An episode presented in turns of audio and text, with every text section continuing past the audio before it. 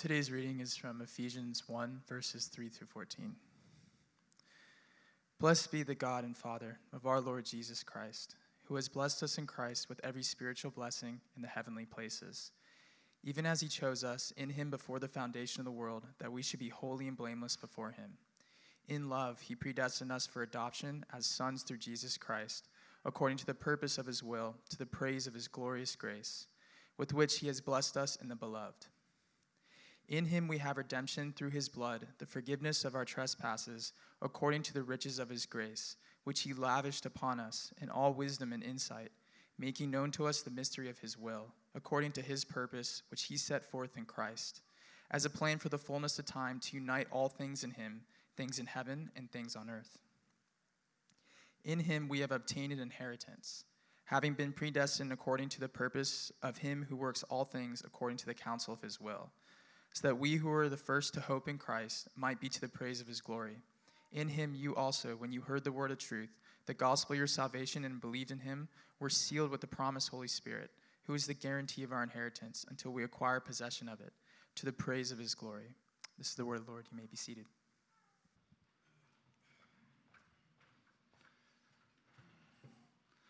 Thank you, Mike.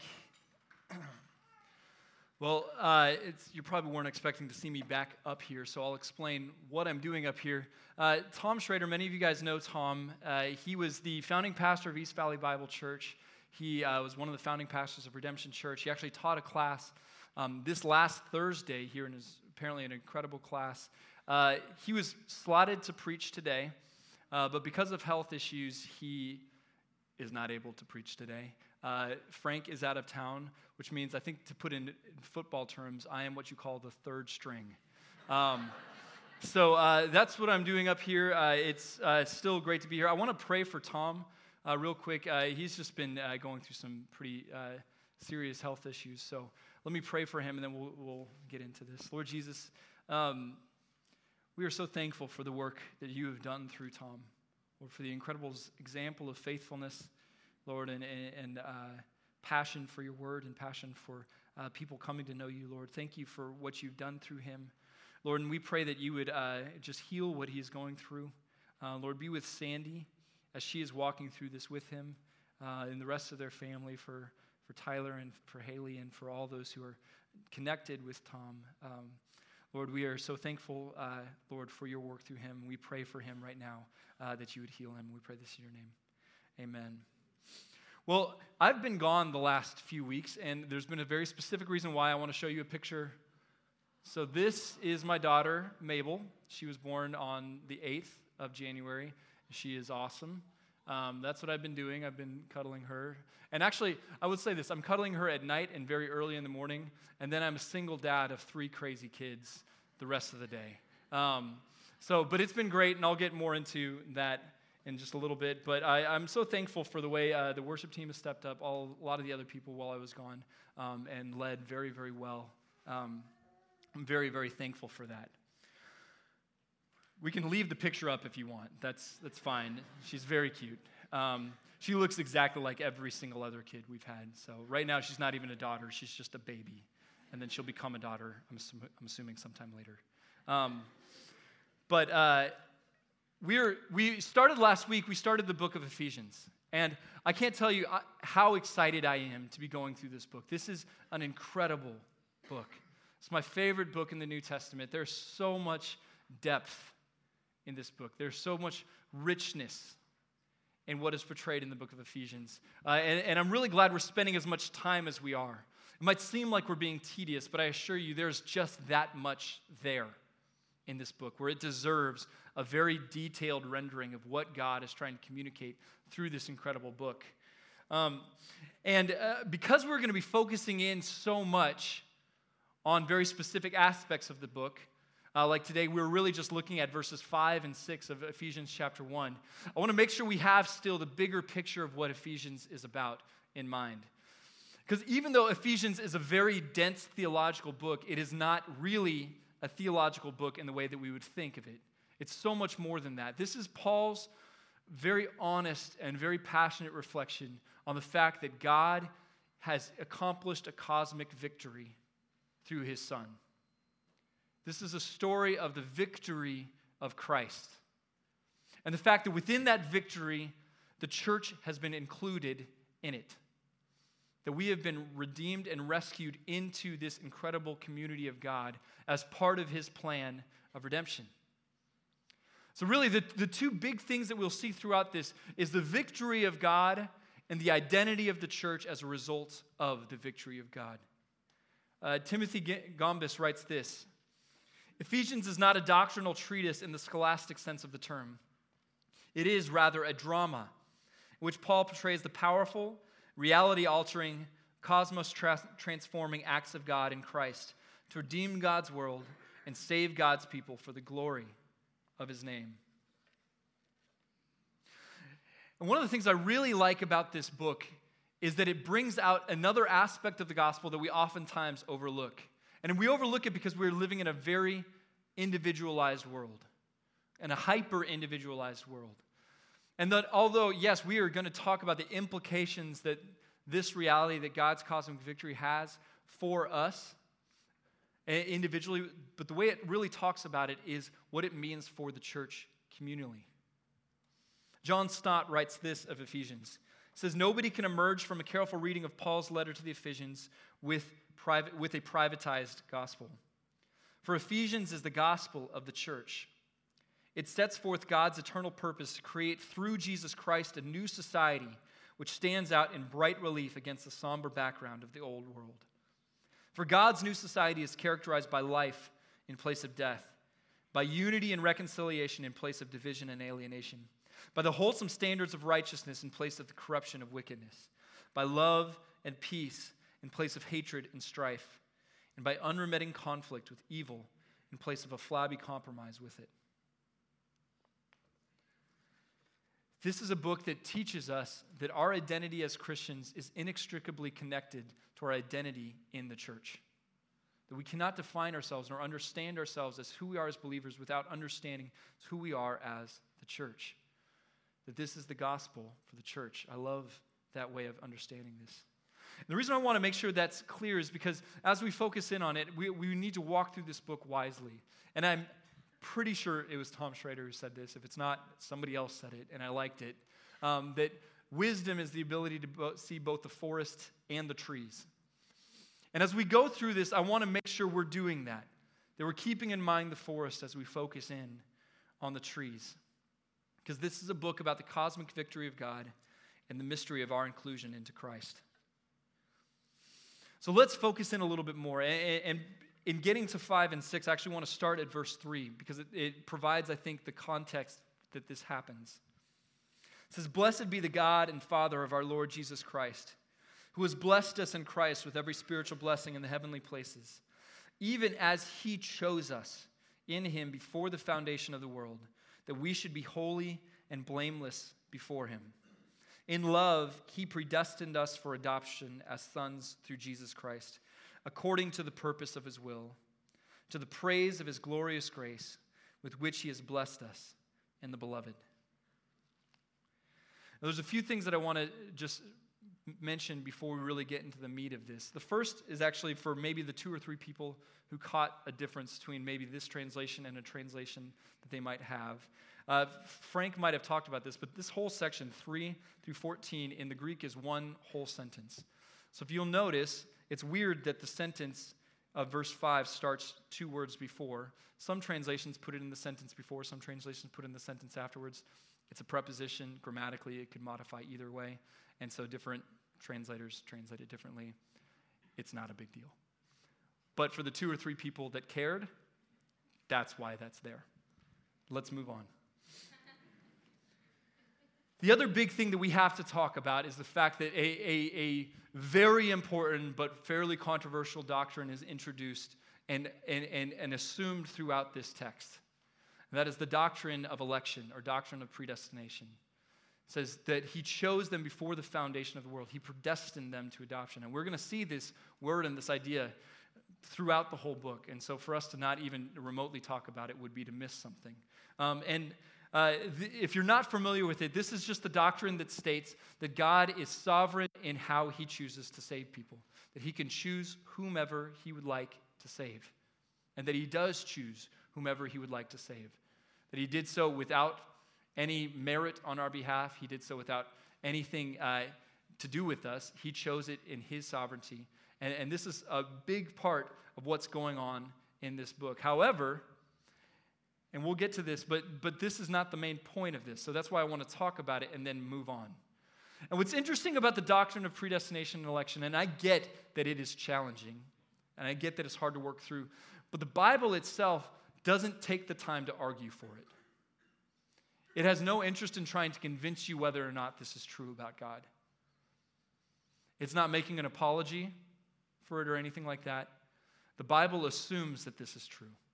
The Bible assumes that God is in the heavens and he can do what he pleases. This is, this is an assumption that is made in every single context that it, the Bible talks about God's salvation. That it is God who drives this process, that it is Him who saves and not anybody else. Um, and we see this throughout the, even the sections that don't necessarily mention this directly. This is an assumed reality throughout the whole Scripture.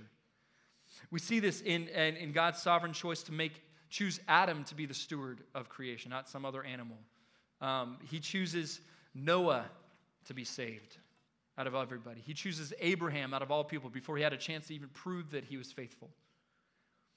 He chooses Jacob over Esau, regardless of birthright order. He chooses Moses, who was a murderer and a fugitive, to go and redeem his people. He chooses to rescue Israel and to punish Egypt. He chooses the seventh son of Jesse to be king, who's David. And now he is choosing both Jews and Gentiles in Christ to form one community to display his glory to the heavenly realm. It is his to choose because he is sovereign. As the psalmist writes, and I've mentioned before, God is in the heavens and he does what he pleases. God's sovereignty necessarily includes his uncompromised choice. And that's something that we need to see and, wrestle through as we do this. But I want to mention this and I want us to, to have this in mind um, because it's, it's important in understanding the rest of it. However, this is not a book about predestination or election. And the point, and my hope is that we don't walk away thinking, hey, let's talk about this. It's a book that assumes it, and the book that is saying, how do we act in light of this? How do we act in response to God's choice? I love the way Jesus kind of describes it. Um, uh, he, he tells this parable about a worker uh, or a, a landowner who needs people to come and work his fields. And so he goes out in the morning and he hires people and he says, I will pay you a day's wages fair day's wages to come and work my field. It gets to noon, he recognizes, hey, if I don't hire more people, we're just not going to get the work done. So he goes and hires more people. Then again in the afternoon, he goes and hires more people. In the evening, he hires more people. Up until the, they say the 11th hour, he's going out and hiring more people in it to complete the work. And once the day is completed and they're all coming before the wages, they all come forward and every single person receives the same wage those who started at the beginning and those who started at the end. And the people that started at the beginning are complaining. They say, look, we should get more. That's not really that fair. We worked a whole day, they worked for an hour, and they made the same wages. What he says is, is the landowner says, This is my money to give. This is my gift to give. And I'm going to do what I want with it. And it's not up to you. And it might sound harsh, but that's the way he's talking about the way God gives his gifts. God gives his gifts because it is his gift to give. And that's how we see this coming through. And this is what's assumed in this passage is that God, in his sovereignty, in his love, has chosen people to bless, chosen people to save, and chosen people to redeem. Now, with all that said, though, I want to make sure we're actually going to focus on the main point of this passage, which is not predestination and it's not election. The main point of this passage, the thing that I hope we walk away with, is the reality of God's adoption of his people. It is not about election, it is about adoption. And this is the big idea, and we can put it up there. God chose to adopt us because of his pleasure, according to his purpose, and for the sake of his praise. God chose to adopt us because of his pleasure, according to his purpose, and for the sake of his praise. and we look at this, and I want to kind of focus in and break this apart because the main crux of this is that God chose to adopt us. In the midst of all of this, God chose to adopt us. This is, one, this is where we start to see a major metaphor that we're going to see throughout Ephesians. A major way in which we as a church understand our identity in light of God's choice, in light of his victory over all things, and that is that we are a family. That we have been formed into a family. And not just any family, that we have been formed into an adopted family. An adopted family with a perfect father. J.I. Packer writes this If you want to judge how well a person understands Christianity, find out how much he makes of the thought of being God's child and having God as his father. If this is not the thought that prompts and controls his worship and prayers and his whole outlook on life, it means that he does not understand Christianity very well at all. Adoption is the highest privilege the gospel offers. That justification, by which we mean God's forgiveness of the past together with his acceptance of the future, is the primary and fundamental blessing, is not in question, but adoption is higher because of the richer relationship with God that it involves. God has adopted us into his family, and he is the perfect father. Now, for some of us, that might really actually be a really hard metaphor to understand. That might be something really challenging. We all live with broken parents. Uh, I am a broken father. We all have had broken fathers. Some of us have had really broken and sinful fathers. And this is something that I think is really hard to understand and address. That having given really no good example of what it means to have a good father, now we are to look to God as our perfect father. And what, what I want to at least challenge you is that, that if there's ever any hope for healing, in the midst of growing up with just a really bad dad, it's to find our perfect father in God. It's to allow him to be that that your father maybe wasn't in your life. And some of us grew up with, with really great fathers and, and got a glimpse into this, and that's wonderful because that'll make it, I think, a little easier for us to relate to this.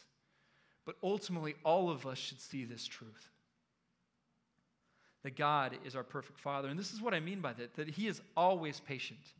If I'm occasionally patient, I feel like I'm doing awesome. God is always patient with us. He disciplines us with perfect wisdom. He shows constant grace. He's kind and authoritative. He protects and provides for us. He's always available and he never gives up on us. There's not a single thing that we can do to make us not his child. And that is amazing. He has adopted us into his family. And he is our great good, loving Father. But not only that, because there's something implied in this that I think is often overlooked, but it's what makes this such good news. And that's the fact that He has not only adopted us into His family, but He has adopted us out of a terrible and broken family. Just as God is the perfect and best Father, Satan is the worst. He is a terrible, terrible Father. He is abusive and neglectful. He is harmful and he kills his children. He is bent on your destruction. This is the most messed up home you could possibly imagine. And that is what every single person is born into a devastatingly broken home with an evil father. And God, in his love, has chosen to adopt us out of that family and into his. I love uh, this quote from, I believe it's Matt Smethurst, Smethurst, Smethurst. Ryan, do you know? Smethurst, okay. We'll go with Smethurst. Um, it says this The gospel changes heaven's courtroom proceedings from a criminal trial to an adoption ceremony. It goes from a criminal trial to an adoption ceremony. You know, one of the things that I, I love about Redemption Church, um, is the, the amount of care and time they have put towards caring for foster kids and adopting kids and, and, and the, the amount of ministry and, and, and time they've put into that. Um, and because of that, I've gotten to, to witness and be a part uh, of seeing this play out, seeing this process of adoption happen. And, and uh, when, when an adopted family actually goes to the courtroom to sign the documents, to do that, they call it a gotcha day. I've actually gotten to go and, and, and be a part of one of these gotcha days. And it's this incredible moment because in that moment, you're seeing this child who was going to have one history, who was going to have all of this stuff that, that would have played out in their life. Now, none of that will happen, and a new history is formed. A new story begins with them. They've been brought out of, out of what would be deemed a, a, a, a, hard and harsh home into a loving home. They, they've been brought from this thing to that thing, and you see this incredible moment. And in the same way, I, this has become kind of one of my favorite ways of thinking of what happened with Jesus because uh, the, the cross is God's cosmic gotcha day. That's what happened. Is that in that moment, he says, Now you are no longer his, but mine. You are my child. And no longer are you in that home, but now you're in mine. It is a beautiful, beautiful reality. And not only that, but if you'll notice in the, in, in, the Bible, it says that we have been adopted as sons. And this isn't a slight against women. Uh, this isn't saying that if you're, this is only really for men. What he's pointing out is the nature of the kind of adoption that we all, men and women, get to experience. Because at the time, when you were adopted as a son, that meant not only that you became the child of this person, but you inherited all of the things that comes along with being a son of the Father. That you carry with them the name, that you carry with them the identity, you carry with them the inheritance. That the full, uh, the full uh, weight and, and, and, and everything that you could possibly get, the, all the blessings that come from being a son are passed down to you. You are not a second rate child. You are not anything like that. You are the son. Let's think about the implications of that for a little bit. And we're going to talk about it. That means that the inheritance of God is now ours, the identity of God is now ours, the access to the Father is now ours, that His character, His personhood has been placed into us because we have been brought into Christ. We have been adopted from the family of hell into the family of heaven. And that is incredibly good news.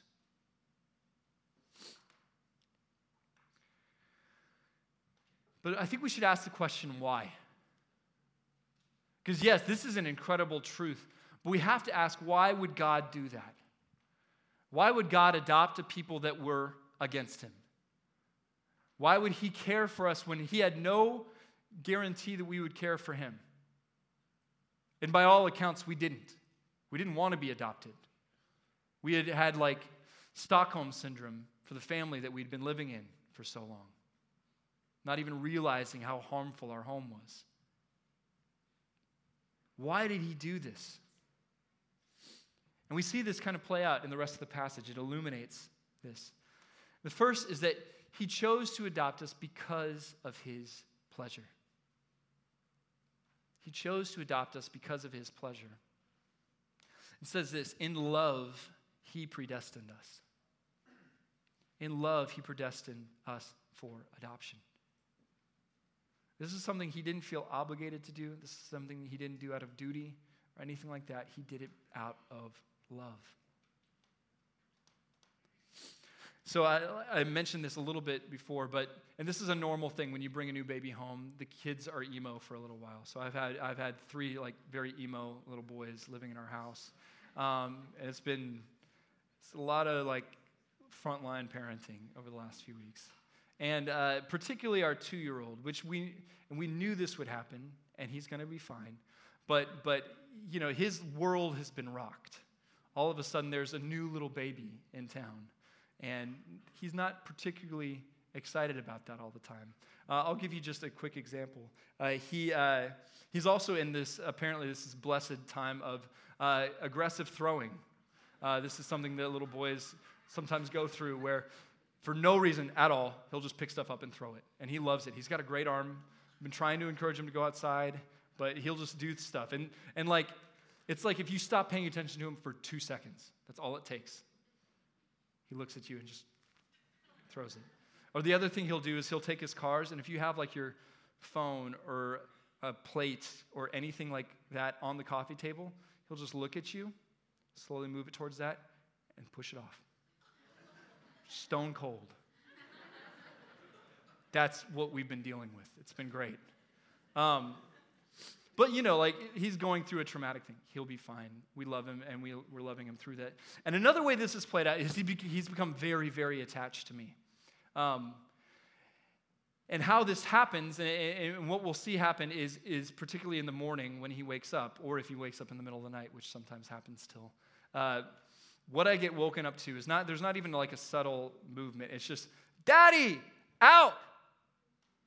Daddy, out!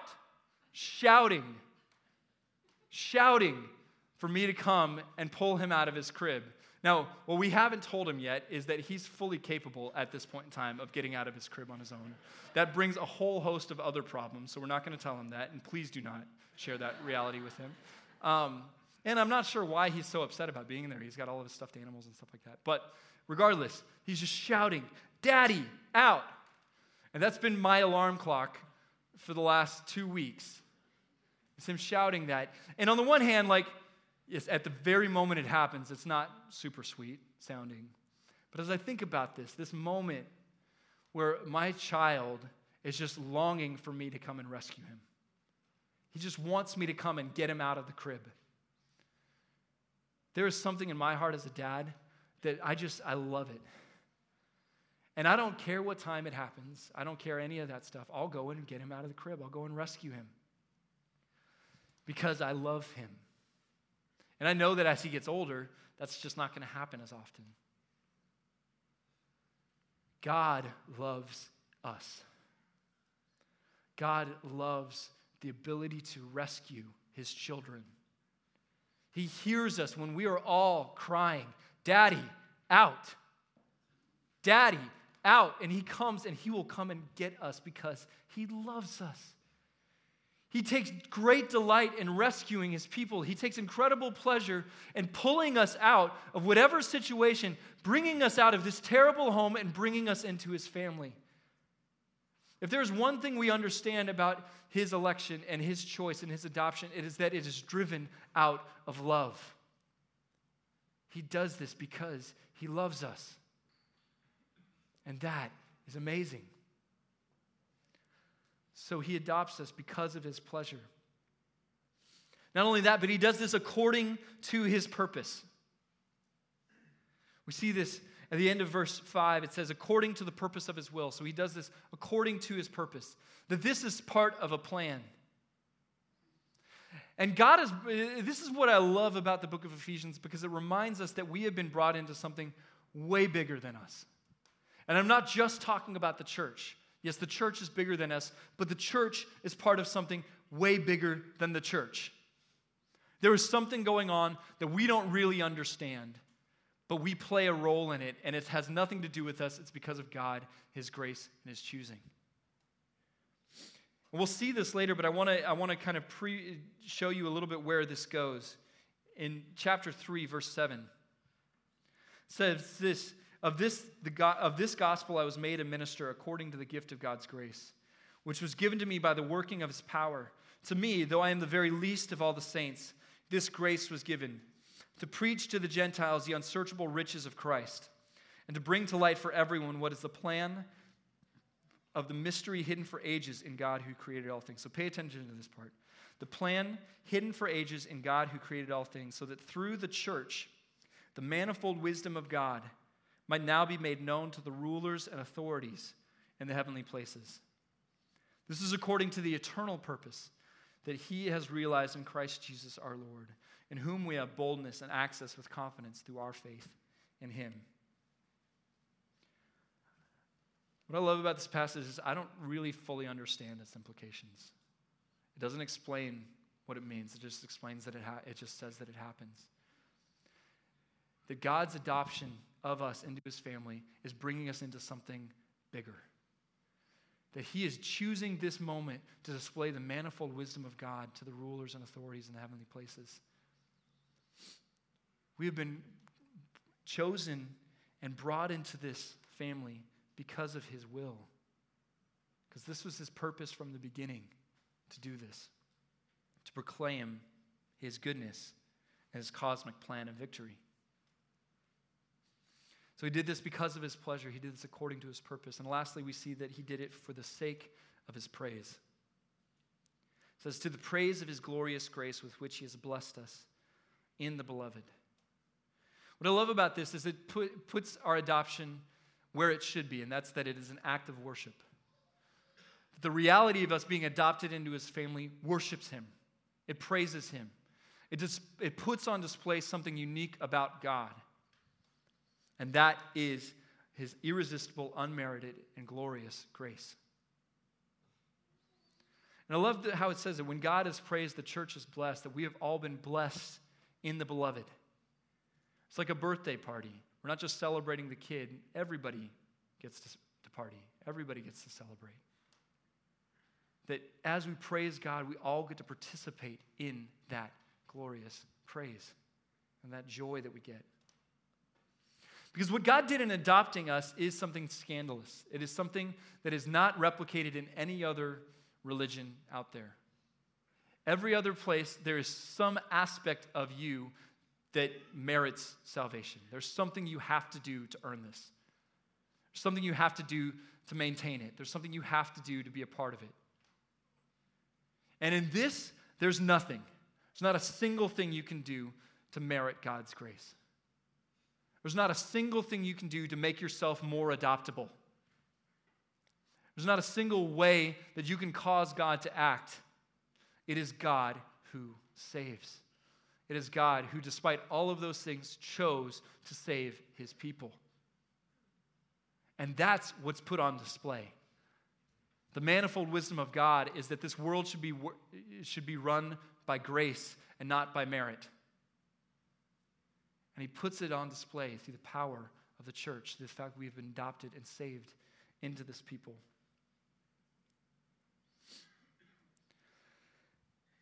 What I love about this reality is that, that it, it, demands a response. And I, and I think as we read through the scripture, that should always be something do. This isn't something we just hear, this is something that should change the way we understand who we are and how we act in this world. Some of you have been Christians for a long time, have accepted God's call of grace and been brought into his family. But even for you, I, I want to challenge you guys to, to think differently about your salvation in light of our identity that we have. That God is your Father. He's no longer your judge. He's not a lawyer putting up some document, some contract. You are now a son and daughter of God. You've been brought into his family. That's what's beautiful about family. There's, you can't, like, my kids can do a ton of stupid stuff, and they're still my kids. There's nothing they're going to do to ever change that. Nothing they can do to ever break that reality. That's the kind of relationship we've been brought into with God that He is now our Father. And not just that, but He is our perfect, good, and loving Father. I, I want to, particularly for, for those of us in here who might carry with us a pretty deep father wound. Um, I know that it's got to be so hard to walk through this life with that. This is not, that is not the way life was meant to be. But I, I want to I wanna encourage you to find healing through this reality. Because the truth is, it may never be changed in this life. It may be redeemed, it may not. But ultimately, God is your good Father, and He will be that eternally. And that is where we find our healing, that is where we find our rest and peace in Him. That God is our perfect and loving Father. And if, even for those of us who maybe had a good example, who have had a really great relationship with their Father, think of God like that. I don't think of God like that enough. I don't come to Him that way. I don't come to Him with the big things. I don't come to Him with the little things. I don't ask Him all of this stuff. I don't spend time with Him the way I would my own dad. Let that shape the way you think of God and think of who you are. Not only that, I want to challenge you guys to remember that you are a family. That is the second implication for those of us who have been called and, and have responded to God's grace is that we are not just congregants, we are not just friends, we're not just people who see each other on Sundays. We are a family. We are brothers and sisters. We are adopted brothers and sisters who didn't deserve to be in this family but were brought in anyways. And that changes the way we interact with one another, changes the way we challenge one another and love one another, we care for one another. We are a family. We've been brought into a family. Some of us in here may not know what it's like to be a part of this good family. Uh, there may be some people in here who um, are still living under Satan's parenthood. That you have been abused, that you have been beaten, you've been, you've been neglected. And for you, I want to I wanna tell you that there is a father who loves you and has adopted you into his family. There's nothing you need to do to change yourself to make you more deserving of it. Just respond and say yes. Just say, Daddy, out, and he will come and rescue you. And if you are there, and if that is where you are, I, want to, I don't want you to leave without entering into the family of God. Because it is good news that we have been adopted. Let me pray. Lord Jesus, we are so overwhelmed, God, by your reality. That you, in the midst of everything, chose to save us. You chose to redeem us when we were unredeemable. Lord, you chose to love us when we were unlovable. You chose to bring us in and invite us to the table when we were beggars on the street. God, you, in your glorious grace, have redeemed us. And we thank you for that. Lord, I pray that we would respond appropriately to the truth of your good news. Lord, that we do not need to fear condemnation, Lord, that your courtroom is no longer one of judgment, Lord, there doesn't have to be one of judgment, but that it is one of adoption. Lord, we thank you for everything that you've done. Lord, we pray this in your name. Amen.